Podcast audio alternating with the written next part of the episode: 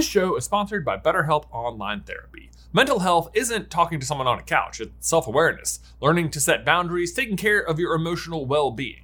Visit betterhelp.com slash super and see what mental health is really about. This video will contain spoilers for Fantastic Beasts The Secrets of Dumbledore. Hey, brother! Who is Credence's mother. Guys, as of Secrets of Dumbledore, we have finally learned the true identity of Credence, and I have to tell you, it has been a wild ride. First, we're all like, okay, he's a muggle orphan, and his sister sure does seem sus, but then all of a sudden it's like, psych! Oh my god, it turns out he's the Obscurus causing all the destruction across New York City. Total plot twist. But then next go round, we're like, oh my gosh, what if he's Leta's long lost brother? What if he's a Lestrange? Look, you can decipher the entire thing based on this family tree written on the wall on the side of a sewer. But then, but then the story is all like, not today, Junior! Little did anyone except Leta Lestrange know one truly dark secret that there were two babies on the ship and an exchange was made. Ooh. Holy goodness, who could have seen this coming? Okay, so he's not Lestrange, but then, but then, just moments later, we find out a possible different name that he's actually Aurelius Dumbledore? But, but is that even true? Was Grindelwald actually just lying about that? And even if he's not, did he know about the baby swap? Because if he didn't, then the baby who drowned at sea was actually Aurelius, and we still have no idea who Credence is. I love how not confusing it all is. But then it turns out in Secrets of Dumbledore that he is confirmed to actually be a Dumbledore, and there are a lot of of really fun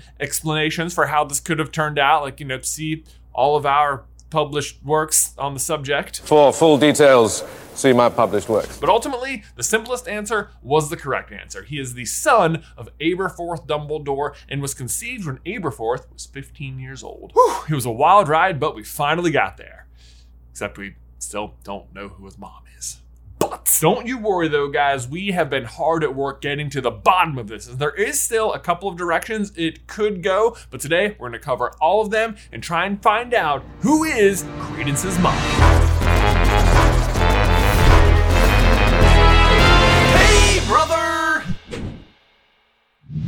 Guys, before we dive on into today's video, we need to give a huge thank you to today's sponsor, MeUndies. Look, y'all, it is officially May, and as summer approaches, my head is filled with thoughts of a nice cold brew coffee, a plunge into the ocean, a barbecue, and, of course, sweating my butt off in the old Virginia heat. Luckily, MeUndies is there to give us all a soft summer in the most breathable undies, loungewear, and swimwear known to humanity. MeUndies makes every season more comfortable, but their summer lineup is a must-have in my household. Because not only do I need to have comfortable, breathable jammies when I'm at home, but I also want to make sure I'm looking very stylish whenever I go to take that pool plunge. And MeUndies swimwear is the coolest. I'll say it again, summer is sweaty, but your butt doesn't have to. The trick is their micromodal fabric, which will help you stay comfy all summer long. Plus, they have super fun seasonal prints for you to choose from, from sizes XS all the way up to 4XL. And for those who are brave enough to get out in the heat, check out their new and improved swimwear styles. They're soft, stretchy, and sustainably made.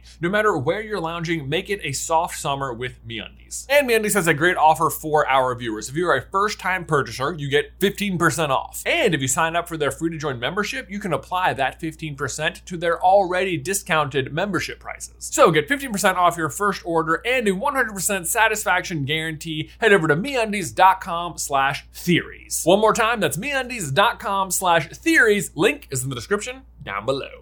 Okay, so going into this movie, we had a lot of fantastical explanations for who Credence might actually be, but in the end, it was the most simple answer just Aberforth's son. So today we thought we'd start with just the most simple explanation that she's just someone. An off screen mom who lived in Godric's Hollow at the time.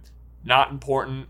That's it. But I gotta tell you, that's really boring. And if that's the case, they could have just told us instead of leaving the mystery wide open for us to speculate on for who knows, maybe another four years. Are they even gonna make a fourth movie? I, I hope so. I, but no, the very fact that they left it so open really makes me think it is someone important, but Fortunately, we haven't been left with nothing to go on. We do have some guidelines to help us narrow in. First of all, we know whoever she is, she must have been living at Godric's Hollow at the time, since that's where the Dumbledore family lived. We also know she must have had a sister, based on the Crimes of Grindelwald's screenplay, who describes the woman traveling with Credence as Credence's aunt. And speaking of the boat, we should consider that it is likely whoever it is has some sort of connection to America, since that's where the boat was sailing, although that's not strictly necessary. We also know that Credence himself is very powerful, meaning he probably comes from a very powerful family. Doesn't mean that any witch or wizard can't just be powerful, but I suppose it is worth noting. We also know that Credence is potentially a Parselmouth based on his ability to communicate with Nagini. Then there's also the fact that Grindelwald somehow knows that his name is Aurelius, so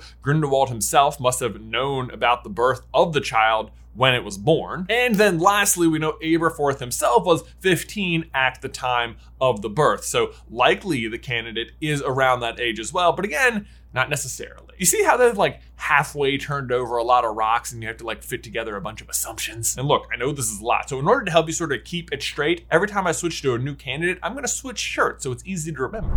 This lion, it's embroidered in gold thread. My first thought going into this was to try and narrow it down to any known families to be living in Godric's Hollow at the time. And it's kind of a short list. I mean, obviously the Dumbledores, but they don't count. We also know that Bathilda Bagshot lived there. Then there's also the Abbott family, as in Hannah Abbott, who eventually marries Neville, and then possibly the Potter family? Okay, so I doubt it's Bathilda herself, as she was already an adult when the Dumbledore family moved there. And we simply don't know anything else about her other than that she must have had a brother or sister since she is the great aunt, of course, to Gellert Grindelwald. We know the Abbott family lived in Godric's Hollow for generations because Harry and Hermione see some of the gravestones when they visit in Deathly Hallows. But honestly, if he's related to the Abbotts, then so what? Like, we just don't know very much about them. It seems like a kind of boring reveal. But so then the Potters? Could Credence be related to Harry?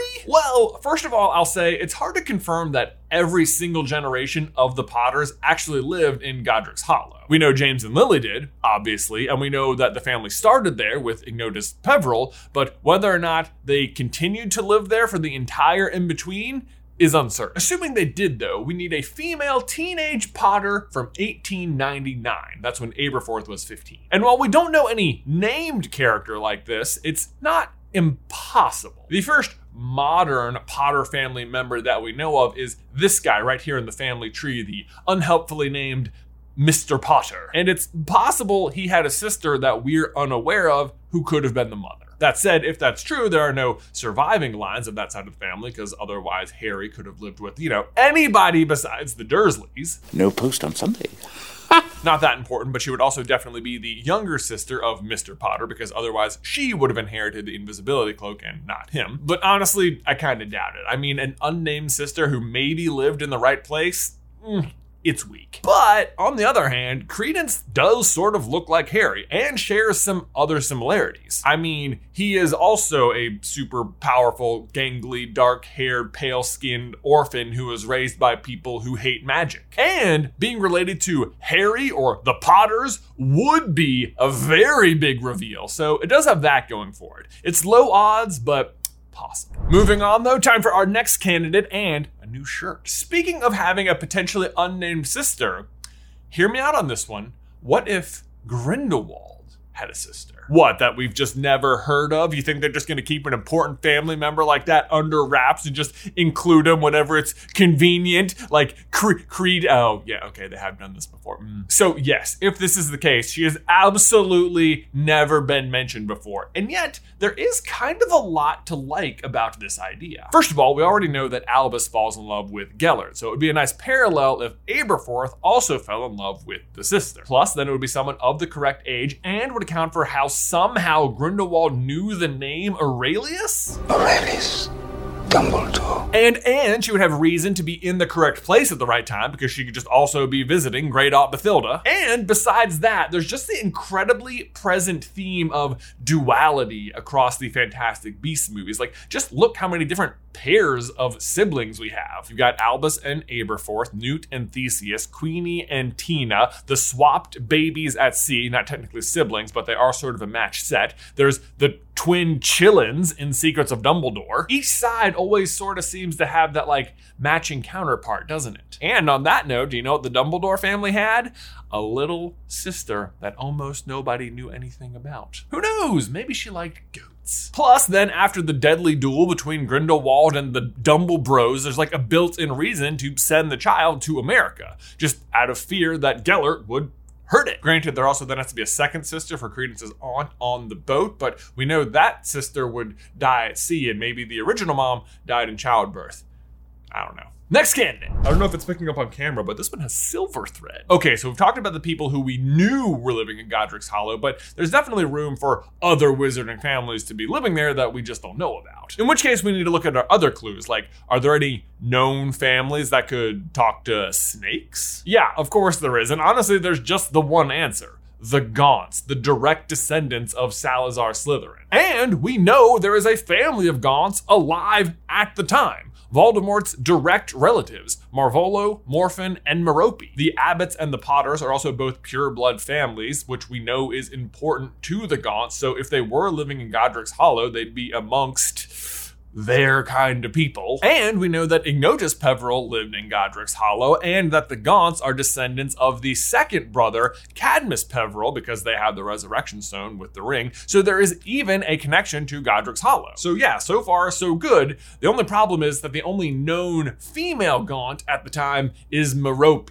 and we know it's not her. Once again, we find ourselves in a situation where, in order for it to be the Gaunts, it means that Marvolo, that's the dad, had to have a sister or cousin that we just didn't know about who could have been the mom. But this time I will say it feels a little bit more possible. I mean, we don't meet the Gaunts inside of Dumbledore's memory until after this time period, at which point, obviously, some family members have passed away because Morphin and Merope's mother is not present. And at first I thought, oh my god, could it have been their mom? Is that possible? But no, because obviously we need Gaunt blood to get passed down, and Morphin is obviously the Gaunt side of the family, so no. Except, and apologies, this is kind of dark, Dumbledore does mention that the Gaunts have a bad habit of marrying their cousins. So it's not impossible. And again, there'd be a built in reason to send the baby away because the Gaunts are pure blood crazy, and this would represent Marvolo's relative or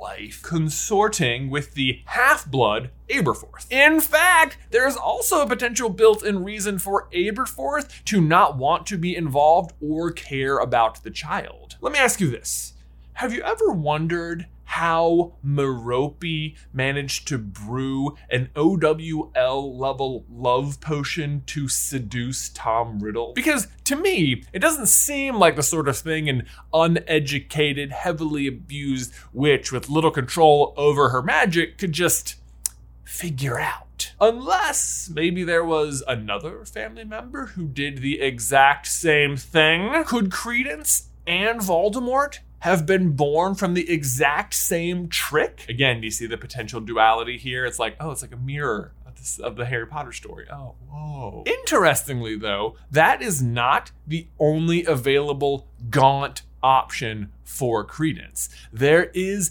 another potentially lost line of the Gaunts all the way over in America, who would also then be the direct descendant of the founder of Ilvermorny. Bronze, you guys.